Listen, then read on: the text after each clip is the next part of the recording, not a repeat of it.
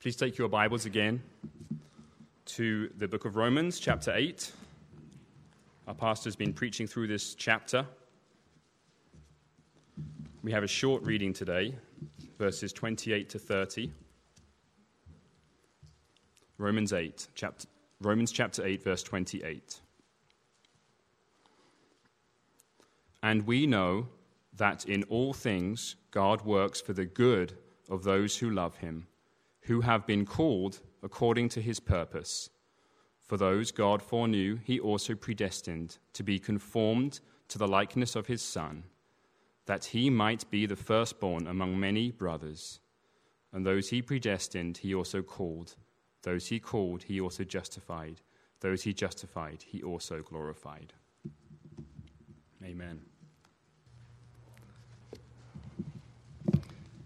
Well, if God's so great salvation is like a great mountain range, then Romans 8 29 and 30 is like the very top of the tallest mountain where the view is breathtaking. Because from here, this vantage point, we're given to see all the way back into eternity past to the very beginning of our salvation in the heart and mind of God, His loving choice and predestination of us before the world began. But also from these heights, we can turn and look into the unending future of our salvation that awaits us, that we've just sung about, at our glorification that stretches on through the endless ages.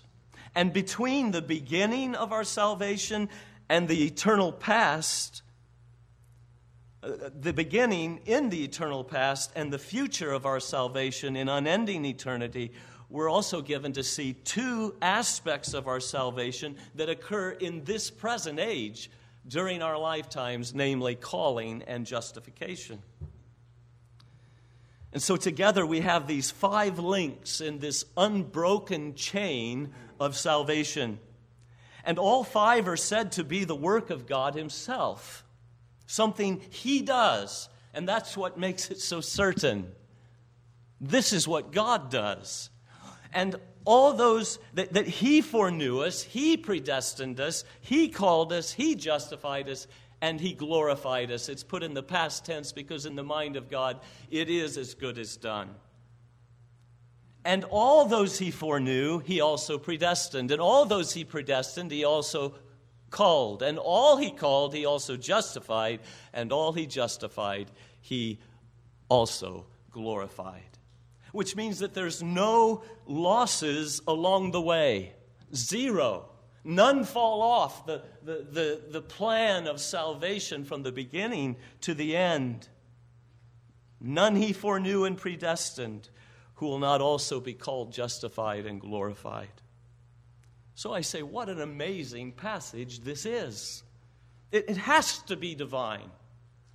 Because who but God knows the beginning and end and all in between and speaks to us about it as certainties? Now, sadly, and I mean sadly, this glorious passage that we're looking at this morning has been used more for theological arguments than for its original purpose. And I must confess that myself. The original purpose of why this passage is in our Bibles is to give encouragement and absolute assurance to every Christian, every believer in Jesus, everyone who has been united to Christ by saving faith So let's not jerk this passage out of the garden in which God has planted it. it, it it's found in what is perhaps the greatest chapter of the Bible. A chapter that from beginning to end is full of the sweetest encouragements. That if we are in Christ, then we can know there is no condemnation for us. And if we are in Christ, we can know that the love of God, nothing can separate us from that love of God, which is in Christ Jesus, our Lord. And therefore, we have the strongest statement after statement of assurance of our salvation. Each one of these have come as hell deserving sinners to Jesus Christ. They came with nothing good to say for themselves, to commend themselves to his grace and forgiveness. And they threw themselves upon the mercy of God in Christ alone. Put all their trust for salvation in him, who he is, the eternal Son of God, become man. What he'd done, his perfect life, his atoning death, his glorious resurrection that was all their trust. And so by faith, they have been joined to Jesus Christ in this indissoluble union that we just sang of. They are in Christ and will ever be in Christ. Now, where are we in this glorious chapter 8 of Romans? Remember last week in verse 28, we saw the amazing truth that we know that all things work together for good to those who are the called, to those who, uh, to, to those who love God, to those who are the called according to his purpose. Now, that means that then that we as we saw last week that even bad things even evil things even sinful things that others do to us and that we do ourselves indeed all things things that that hurt things that make us groan and weep and think that everything is against us are nevertheless, in reality, all being worked together for our good. Now, that is such a life transforming truth that you cannot know it experientially and not live radically different because of it. Won't you say that? that? That, that? if you woke up every day and knew that anything that can happen to me today will only happen if God is going to use it for my good. Isn't that a wonderful way to wake up? To live every day of your life. What confidence, what assurance, what warm sunlight it throws on our darkest trials. What joy into our deepest sorrows and losses. What peace into all the perplexities and confusion that we face in life in a fallen world. And what comfort as we live with our own remaining sin yet within us and our own brokenness to know that in all these things, every last circumstance in my life, God is working it together for my good. We can say with Spurgeon, our troubles have always brought us blessings, and they always will. They're the black chariots of bright grace.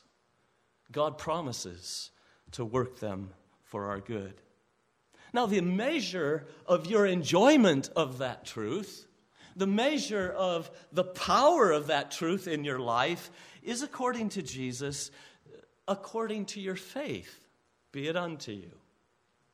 So if you have a great faith in this truth of Romans 8:28, it will give you great joy, great peace, great comfort. If you have a little faith, you'll have a little joy and little peace and little comfort. You see, it's according to your faith. Be it unto you. And so we cry, I believe, Lord, help my unbelief. I want to believe this promise more to my own good, to my own joy, peace, and comfort, and to your glory as a man that takes you at your word. Now, how does our faith grow then? If, if, if the enjoyment of this truth is, is based upon our faith in it, how does our faith grow? Well, Romans 10 17 says, faith comes by hearing, hearing the word, the word of Christ. So faith comes and faith grows not apart from the word, but in and by and through the word. And it's precisely to strengthen our faith in this stupendous promise of verse 28 that the Holy Spirit has Paul write more words in verses 29 and 30. This is God stooping to our weakness. He knows this is an amazing promise. If we ever get a hold of it, it will change the way we live every day of our lives. And He knows how weak our faith is, so He, he stoops and He says, Here, Here's some more reasons how you can say, We know this is true. We know it because of this, what he's telling us in verses 29 and 30. So let's receive it as such, as food for faith. There's truckloads of food in these two verses for our faith, for our greater joy, peace, comfort, and confidence and assurance in God. In fact, the, the, the, further encouragement to our faith actually begins at the end of verse 28. We didn't really have time to look at it last week, so we're going to see the end of verse 28 this morning and then move on as these encouragements flow through verse 30. And this encouragement comes in the limitation that is placed upon the promise. For whom do all things work together for good? Well, clearly not everyone. And the text limits it. it. It's to those who love God, and we looked briefly at that last week. But it's not just for those who love God. It goes on to say, to those who have been called according to his purpose. The called according to his purpose. Now, these aren't two different groups, that you have those who love God and then you have those who have been called according to his purpose. No, those are just two things that describe the, the one group of people for whom God works all things together for good. They love God and they have been called according to his purpose. Now, it's that last phrase of having been called according to his purpose that adds tremendous assurance to verse 28 and the promise. So let's see how this works. In the first place, let's consider God's purpose. That's what it's saying. We have been called according to God's purpose. God never works without purpose or plan. Everything he does, every single thing he does, he does to fulfill some purpose in his heart and mind. Now, we too have purposes and plans that we're pers- pursuing, don't we? Uh, uh, reasons for what we do, for everything we do. Now, we may not be aware of it, but you can believe that behind everything we do, there's some purpose to why we've done it. So God has purposes. We have purposes. But one of the big differences, the huge difference between God's purposes and ours is this God accomplishes all that He purposes to do, whereas many of our purposes fail to come to pass. Last year, I purposed to have fresh green beans all summer long with a staggered crop. But Peter Rabbit had other plans and purposes for those beans. And so my purpose was frustrated. It was foiled. It didn't happen. How many of the things that you planned to do last month were somehow left still on the things to do list? You, you planned to do them, but something happened. Something failed because uh, some, sometimes those purposes fail because we just give up on it. We give up on it and, and we change our mind. Well, I'm not going to do that anymore. Other times, they fail because of things that happen beyond our control, like Peter Rabbit. Uh, we're, we're learning to control him, but it's, it's, you get what I mean. It's beyond your control. And that's our limitation. God has no such limitations. Amen. And it's against this backdrop of our own f- failed purposes that we see the greatness and majesty of our God, that He does whatever pleases Him in heaven, in earth, in the sea, in all their depths. There's no place in the whole universe where God's purposes will fail. Why? Because He's reigning over everything in heaven and earth. We had it in our memory verse for today, Daniel 4:35. He does as he pleases with the powers of heaven and the peoples of the earth. No one can hold back his hand. Does he purpose? Who can stop him? No one. Now, the, the beauty is, is that uh, God even uses the attempts to stop his plans as the very means to fulfill his plans. We don't have time to look in that, but, but you can see how the devil was, was working to destroy Christ and, and the plan of salvation, and yet God just uses his plan to bring him to the cross and there to defeat Satan. He uses the very attempts to foil his plans to fulfill them. What Satan means for evil, he works for good.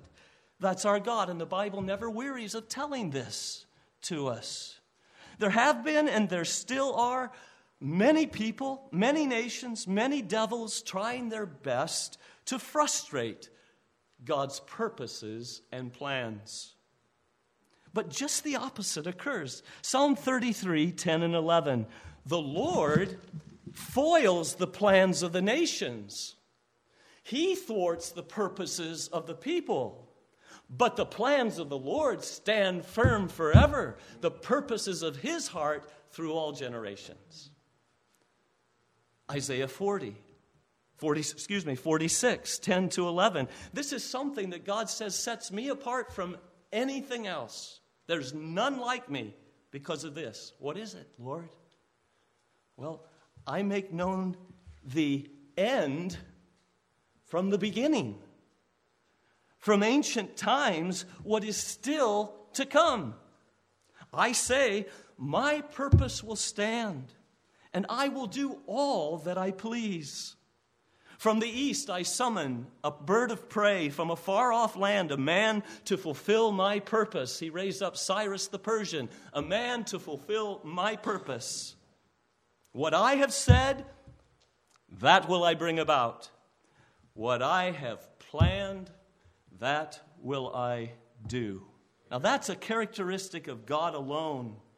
And the New Testament is just as bold to tell us as the Old is. Ephesians 1:11, we heard it in the scripture reading, that in him, that is in Christ, we were also chosen, having been predestined according to the plan of him who works out most things in conformity with the purpose of his will. No, he works out all things in the purpose according to the purpose of his will. In other words, the outworking of his plan is exactly the same as the plan itself. There's not a shade of difference between what he planned and what he accomplished, what he purposed and what he did. This is a God whose purposes cannot fail, or he simply is not God. He is not God Most High. Now, when did God purpose and plan to save you? Well, again, from this passage, we, we can look back into eternity past. We read it in Ephesians 1 4. He chose us in Him before the creation of the world to be holy and blameless in His sight, and predestined us to be adopted as sons because of His love. It was from the beginning that He chose you to be saved. 2 Thessalonians 2 14. So God planned to save you before the creation of the world, but He effectually called you to salvation when you heard the gospel and believed it, believed on the Lord Jesus Christ, repented of your sins. So that's where God planned our salvation from eternity past. 2 Timothy 1 9, God who has saved us and called us to a holy life, not because of anything we have done but because of his own purpose, his own purpose and grace. It was because of his own purpose that he powerfully called you to this holy life in Christ. So as Romans 8:28 says, you were called according to purpose, to his purpose. Well, this then you can see is another reason why we know beyond a shadow of a doubt that God works all things together for our good. Because those he called, he also justifies. And those he justifies, he also glorifies. And that's the ultimate good, out of which he's working all things together for. He never fails to accomplish his purpose. It's the Heidelberg Catechism question and answer number one rejoices that Jesus Christ protects me so well that apart from the will of my Father in heaven, not a hair can fall from my head. Indeed, that everything must fit His purpose for my salvation. What a way to live. To know there that my salvation was purposed. And I've been called to Christ according to his good and gracious purpose. David knew this truth. He had a much smaller Bible than ours. And yet he, he could say in Psalm 57 2, I cry out to God Most High, to God who fulfills his purpose for me. He says the same in Psalm 138, verse 8. The Lord will fulfill his purpose for me. There were many times that David did not look like he was going to be crowned the next king of Israel. That was God's purpose for him. He knew that. He had been anointed. But for some dozen years, he's being chased like a rabbit by Saul and his army seeking to kill him. And yet, David says, God's purpose for me will be fulfilled. And if you've been called to Jesus Christ, you can say it with the equal assurance that he who has called me according to his purpose will fulfill that purpose in my glorification one day. So, verses 29 to 30 go on then to spell out in greater detail just what that, that good purpose is for you, Christian. And in the future, we will be looking more fully at these words, each one of them. Uh, for, that He foreknew us, He predestined us, He called us, justified, and glorified. But, but for this morning, I just want you to focus in on God's purpose for which He called you to Jesus Christ. If you know you're here, that He called you, and, and, again, we'll look at calling, but that means that not only has the invitation gone out to you, come to me, you've actually come. It's an effectual call. Because not everybody who hears the call is going to be glorified or justified. No, this is an effectual call where you actually came to Christ and trusted Him and took Him and became joined to Him. And if you know that, then you can know that it was God's purpose for which He called you. Now, I want you to know that in the first place, God's purpose in saving you is much more than to save you from hell. That seems to be all that many people want out of salvation just a free get out of hell card. They would be content to live their whole lives as slaves to sin just as long as there's no hell to pay at the end. That way they get their cake and eat it too. And that, only, that attitude only proves that they have never been called to Jesus Christ. No. No salvation is from sin. That's why his name is called Jesus, because he will save his people from their sins. And a life in slavery to sin is viewed by a Christian, a real Christian, as a living hell. That's a change of heart. He's been called to Jesus Christ. Now, it's true that rescuing us from the coming wrath is no small part of our salvation in eternity separated from God in torment. That is a big deal. I'm not wanting to d- dismiss it, but it is by no means all of our salvation, nor do I believe it's the greatest purpose of our salvation. There are multiple purposes for God saving us. But I want you to notice what Paul says right here in verse 29. Look at it in your Bible when he's discussing God's purpose for calling us. He says in verse 29 For those God foreknew, he also predestined for what purpose? To be conformed to the likeness of his Son, that he might be the firstborn among many brothers. Did you know that God saved you and predestined you for this very purpose? That you might be conformed to the image, the likeness of Jesus Christ. Let's go back to the beginning and ask what, what was God's original purpose in, in creating man and woman, mankind? How, how did he create him? In Genesis 1:27, as we've been hearing in the Sunday school hour, God created man in his own image. In the image of God, he created him. Male and female, he created them, both in the image of God. To be created in the image of God is to be created in his likeness. Remember when Jesus asked for a coin and asked the crowd a question whose image or likeness is on the coin? Well, it was Caesar's likeness. There was a resemblance between what was on the coin and the real Caesar. Even so, mankind was made in the image of God, to reflect his likeness in some ways, to resemble God. Now, there are significant differences between God and man. God is infinite, eternal, and unchangeable, and we are not. We don't share that similarity with God. But there are other ways that we have a likeness to God. We, we are creatures with a mind and a rationale. We, we can reason as God is a reasonable being. We, we have affections. We have a, a will. We're volitional creatures. And in these ways, we reflect a God who is, has mind and rational uh, capacity and affection and volition. Uh, we're like God in that we're made for relationship. God, for all eternity, had relationship Father, Son, and Holy Spirit within the Trinity. And when He made us, He made us for relationship, with a capacity for a relationship with Him, and then a, a relationship with each other in marriage and family and church and society. And then He also made us like Him in that He gave us dominion to rule over the creation. He put everything under our feet all flocks and herds, birds of the air, fish of the, of the sea. He put it under us to, that we might rule over it.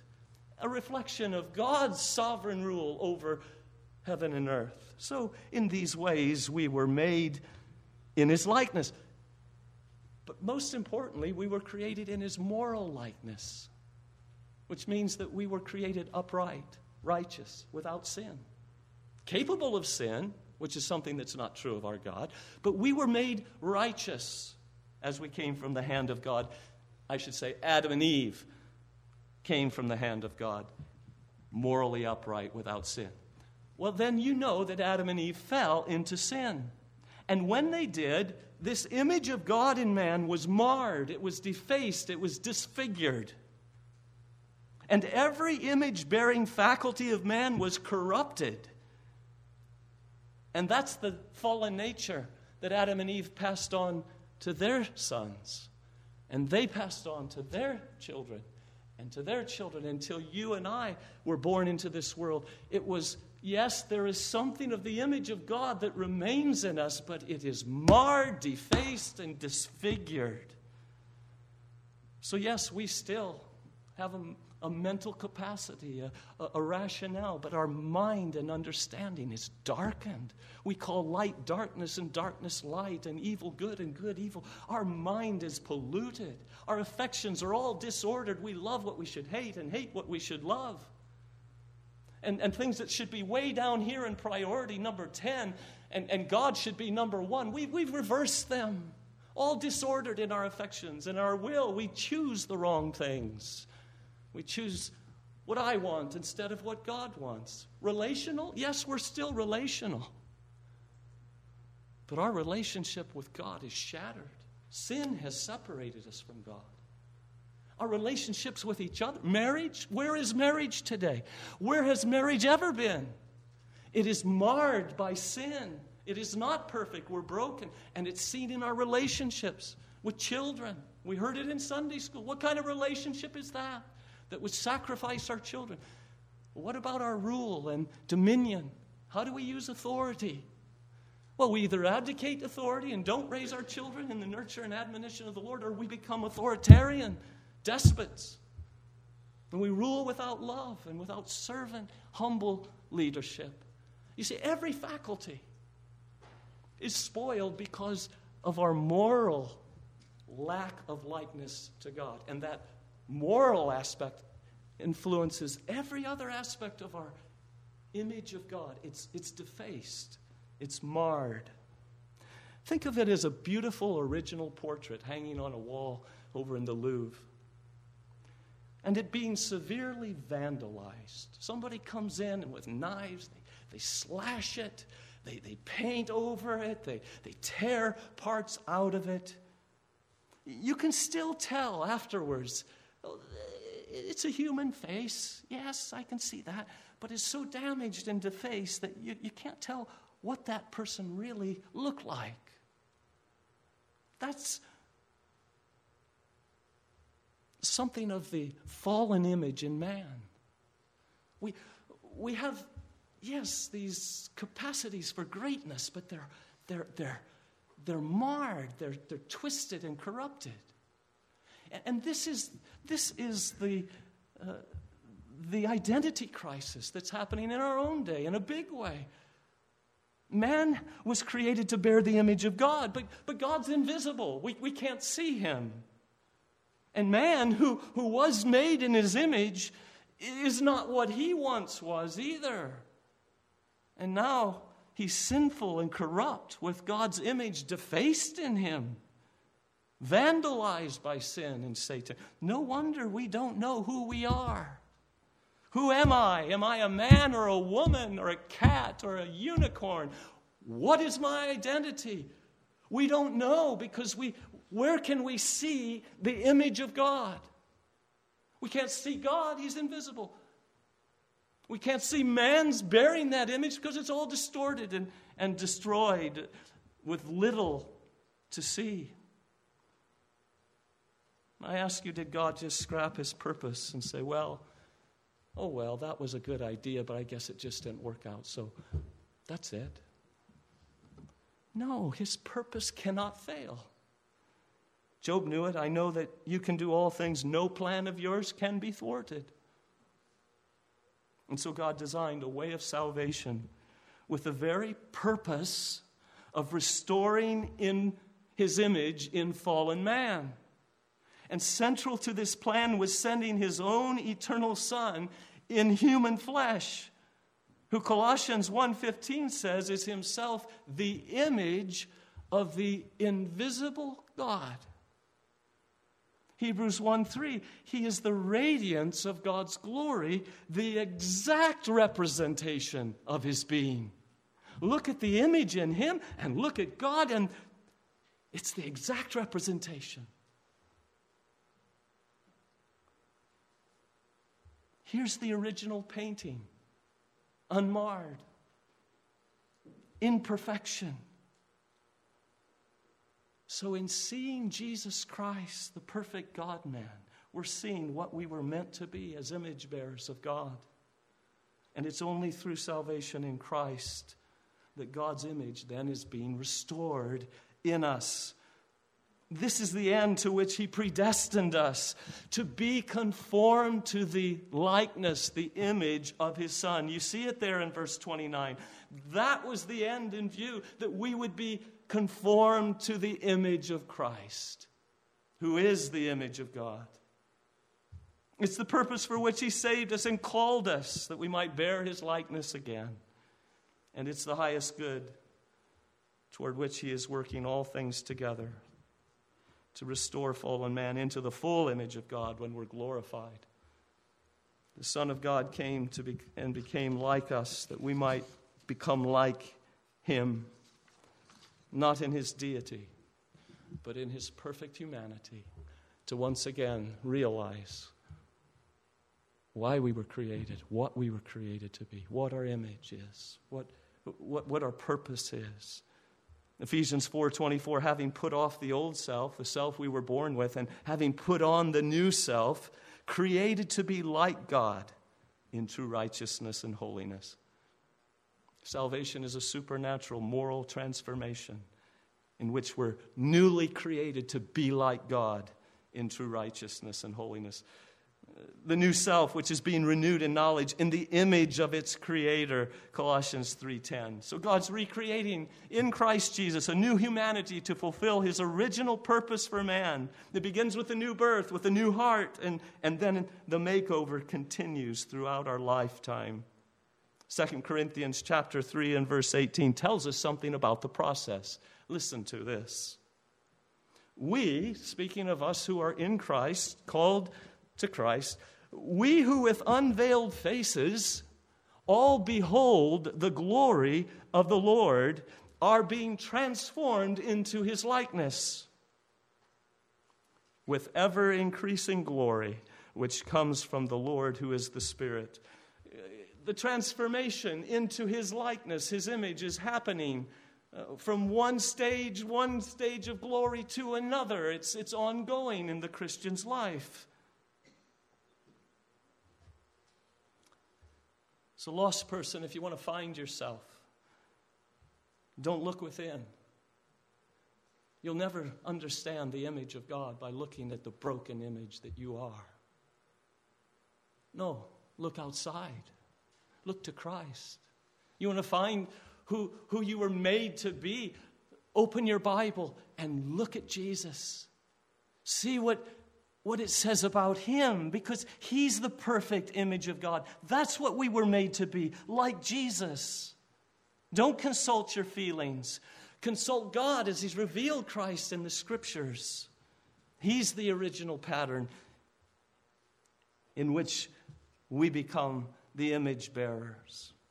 And, and, Christians, since this was God's predestinating purpose for all His called ones, you can be assured it's going to happen. That one day you will perfectly bear the image of God. Likeness to Jesus with, without sinful thoughts, motives, words, actions, reactions, none of it reflecting the beauty of holiness found in our Savior. Paul says it in 1 Corinthians 15 49 just as we've borne the image of the earthly man, Adam, so shall we bear the likeness of the man from heaven, Jesus Christ.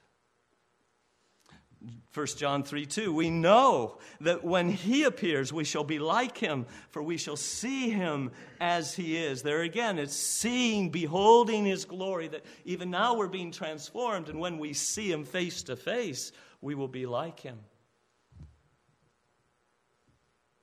Bearing his image perfectly, not just in our souls, but even in our bodies. The apostle Paul says in Philippians 3:21 that we're waiting for the Lord Jesus Christ to come from heaven, who by the power that enables him to subdue all things beneath his feet will, will transform these lowly bodies that they might become like his glorious body. You see, this, this conformity to Christ it's going on now in our souls, our hearts, our minds, and will and emotions, and it feeds out into our relationship with God and each other and the way we rule and, and handle the things God, the responsibilities God's given us. But, but one day it's, it's going to permeate us throughout all that we are as, as, as body soul creatures. We're going to be made like the Lord Jesus, and we'll have a body even that bears the likeness of his glorious body. Three applications as we conclude. It's for you who love God, you who have been called according to his purpose. The first application is assurance. That's the whole reason for the chapter. And here is the strongest assurance for your final salvations, your, your final salvation.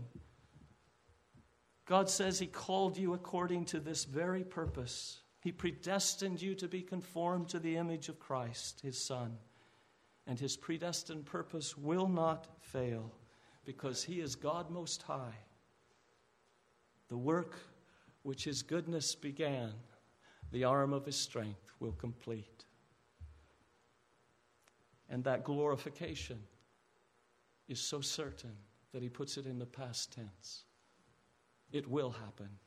It's as if it has happened in the mind of God. We're going to share in His glory and in His perfect likeness.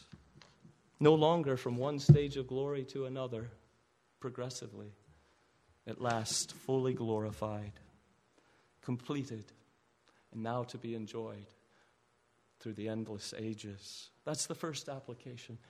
Take this assurance to yourself. If you have been called to Jesus Christ, you've come to Him. Take this assurance to yourself. Second, pursuit. Be clear about God's purpose for your salvation and then pursue it yourself. God's made his purpose for saving you very clear. It wasn't just to save you, to keep you out of hell. It, wasn't just to keep you uh, from all things painful and difficult in this life. It's to conform you to the likeness of his Son.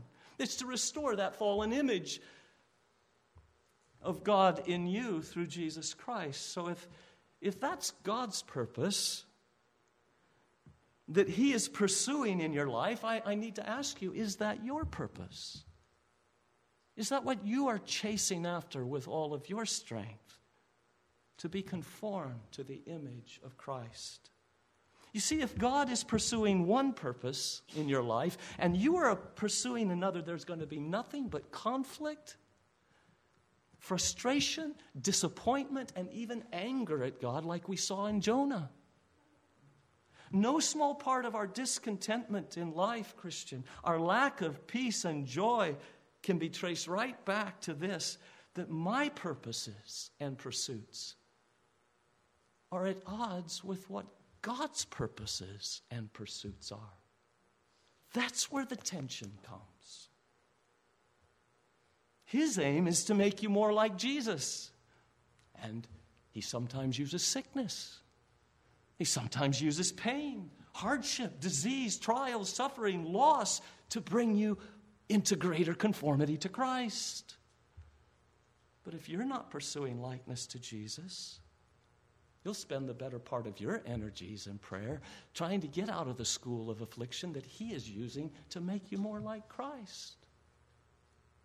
Instead of learning greater likeness to Jesus, Instead of enduring hardship as discipline that you might share in His holiness, you'll be discouraged and depressed and chafing that things aren't going your way. God's not treating you well, and you're a bit miffed at God, like Jonah was. The fact is, things are going exactly the way that God wants them to go. And as painful and difficult as they may be, and we all have those things in our lives, they're the very instruments that He's using to work together for your good. They're the ingredients in that delicious pie. The painful, disagreeable ingredients that He's working together for a, a good and glorious end to make you more like Jesus. So, how do you pursue greater likeness to Jesus? You see, this is God's purpose for you. How do you get on board and pursue it? Remember what 2 Corinthians 3:18 says. It's as we behold the Lord's glory that we are being transformed, conformed to the likeness of Christ. It's as we as we see him, as we contemplate him, we become like him. So are you daily beholding the glory of God in the face of Jesus Christ as he is revealed in Scripture. This is where you meet Jesus. This is where you follow him through uh, the, the roads of Galilee and, and through the streets of Jerusalem, and you see him. And as you see him, you become like him, which comes from the Lord who is the Spirit. The Spirit helps you read. He, he shines his light upon the page over your shoulder. Says, Look at Jesus, John. Look, look at him under stress. He's not worried and all fretting. Look at him over here. He's being falsely accused. He's not hitting back. Uh, look at him here. Look how kind he is to this prostitute. Look how, how good he is to this Pharisee who's, who's trying to trip him. And as we see him, the Spirit works this same likeness of him into us. So are you, are you daily coming and, and having your look at Jesus? Are you walking through life with Him? Are you doing all of life with Him? You, you, know, those who walk with the wise become wise. And if you walk with Jesus, you will become like Jesus. We become what we worship. And, and if you're walking through life worshiping Him and living with Him, you become like Him. And so Jesus says, Come to me and take my yoke upon you. Come on. Stick your neck under the other side of this yoke and, and walk with me and learn from me, who is gentle and lowly in heart, and you'll find rest for your souls. We, we, we learn from him. We become like him as we walk with him. In other words, conformity to Christ is to happen in communion with Christ. It doesn't happen any other way. We've got to get to Jesus. We've got to see him. We got to walk with Him. We got to watch Him. And it's through that process that the Spirit makes us more gentle and lowly, more forgiving like He forgives, loving like He loves, serving like He serves, doing good to others like He did to others. We are being conformed to Him as we see Him. So, assurance is the application, the pursuit. And then, lastly, we have the chief end of man. The chief end of man. The chief purpose of, of our existence. You see, there's a, a higher motivation for your conformity to God's Son. It's higher than, than finding your own fulfillment in, in, in discovering what you were meant to be. That's a glorious thing, isn't it? To, to know who I am. Oh, I'm image of God. And, and in looking at Jesus, I see, oh, that's what I was created to be like. And the more I become like him, the more satisfactory life becomes. The more of that fullness of shalom and blessedness and fruition, that, that becomes ours. But there's something even beyond that. There's a, there's a, a higher motivation even behind our being conformed to Christ than our own happiness. And it's given at the end of verse 29. He predestined you to be conformed to the image of his Son, so that he might be the firstborn among many brothers. So God's purpose in your salvation does not terminate on you, but upon the glory of his Son when God's purpose is fulfilled at the end in making you like Him, how His Son will be glorified. You remember here on earth, He died in humiliation and shame with only a few ragtag followers. And He has remained for some 2,000 years now, despised and rejected by this world. Little more than a curse word in many hearts. But that, in that day, in the day when we're glorified and we, we take on and we will bear the full likeness of Jesus Christ, how the tables will be turned. As he is seen to be the firstborn of many brothers. That in fact, by his life and death and resurrection, he was bringing many sons to glory. It wasn't seen there on the cross. It looked like failure, shame, humiliation. But in fact, he's bringing many sons to glory in this way. In fact, a multitude that no man can number. And he is the firstborn, the elder brother of this family of God. In the Hebrew home, the, the firstborn was the one to receive the highest honor and glory in the home, privilege. And there he is on his throne the perfect God man, Jesus Christ, having triumphed and, and gathered around him, is the sea of many brothers that he has brought to glory. And they're all singing, Worthy is the Lamb that was slain to receive glory and honor and praise. And every last one of them are perfectly bearing the likeness of their elder brother so that he will become the firstborn of many brothers. Brothers who are looking just like him, bearing the family likeness just like Jesus. And it's all because of Jesus. And in that day, all glory and honor and praise for conforming us to his image will go to him and his glorious work of salvation. So when we're glorified, he will be glorified. When we're fully conformed to the image of Christ, He will be honored. And that's the chief end of man. That's the chief purpose why we draw breath, why we get out of bed in the morning, to glorify Him and enjoy Him forever. That's the ultimate good for which He's working all things together in your life. There's more than our good at stake in this, there's the glory of God's eternal Son. Will that not motivate us to pursue greater likeness to Jesus, that he might be glorified. And that I might be one of those who are bearing that likeness more and more in this life, but in that day to the honor and the glory of Jesus Christ. Will that not motivate you to, to kill that sin, that stubborn sin? Will that not motivate you to, to move uh, out with Him in love, aggressively going after others, taking His gospel? Our conformity to Christ is to be sought then for the glory of Christ. To this end He came. To this end He lived and died and rose again to bring many sons to glory. To that end He's coming again to take us to be to himself and, and to see his glory, the glory that the Father gave him before the creation of the world. And there we, we, will, we will be a new, a new human family who once again reflect the glory of his own image. May the Lord give us a heart for it and give us the joy of pursuing what we were made to do to his glory and praise. Let's take our hymnals and turn to number 460.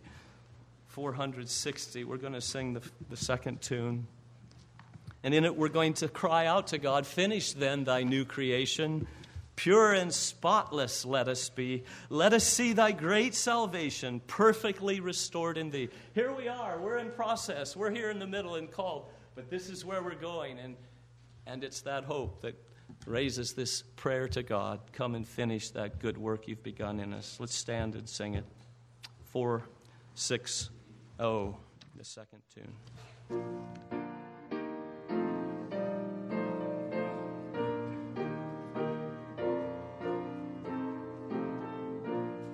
Now, Father, we are indeed amazed that ever you would begin that work of salvation in us when we had nothing to commend ourselves to your love, only that which was obnoxious to your holiness and to your wrath.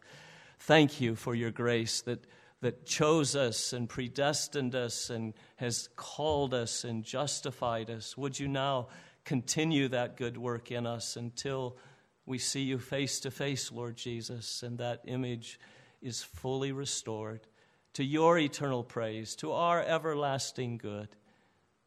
Now may the God of hope fill you with all joy and peace as you trust in him, so that you may overflow with hope by the power of the Holy Spirit. Amen.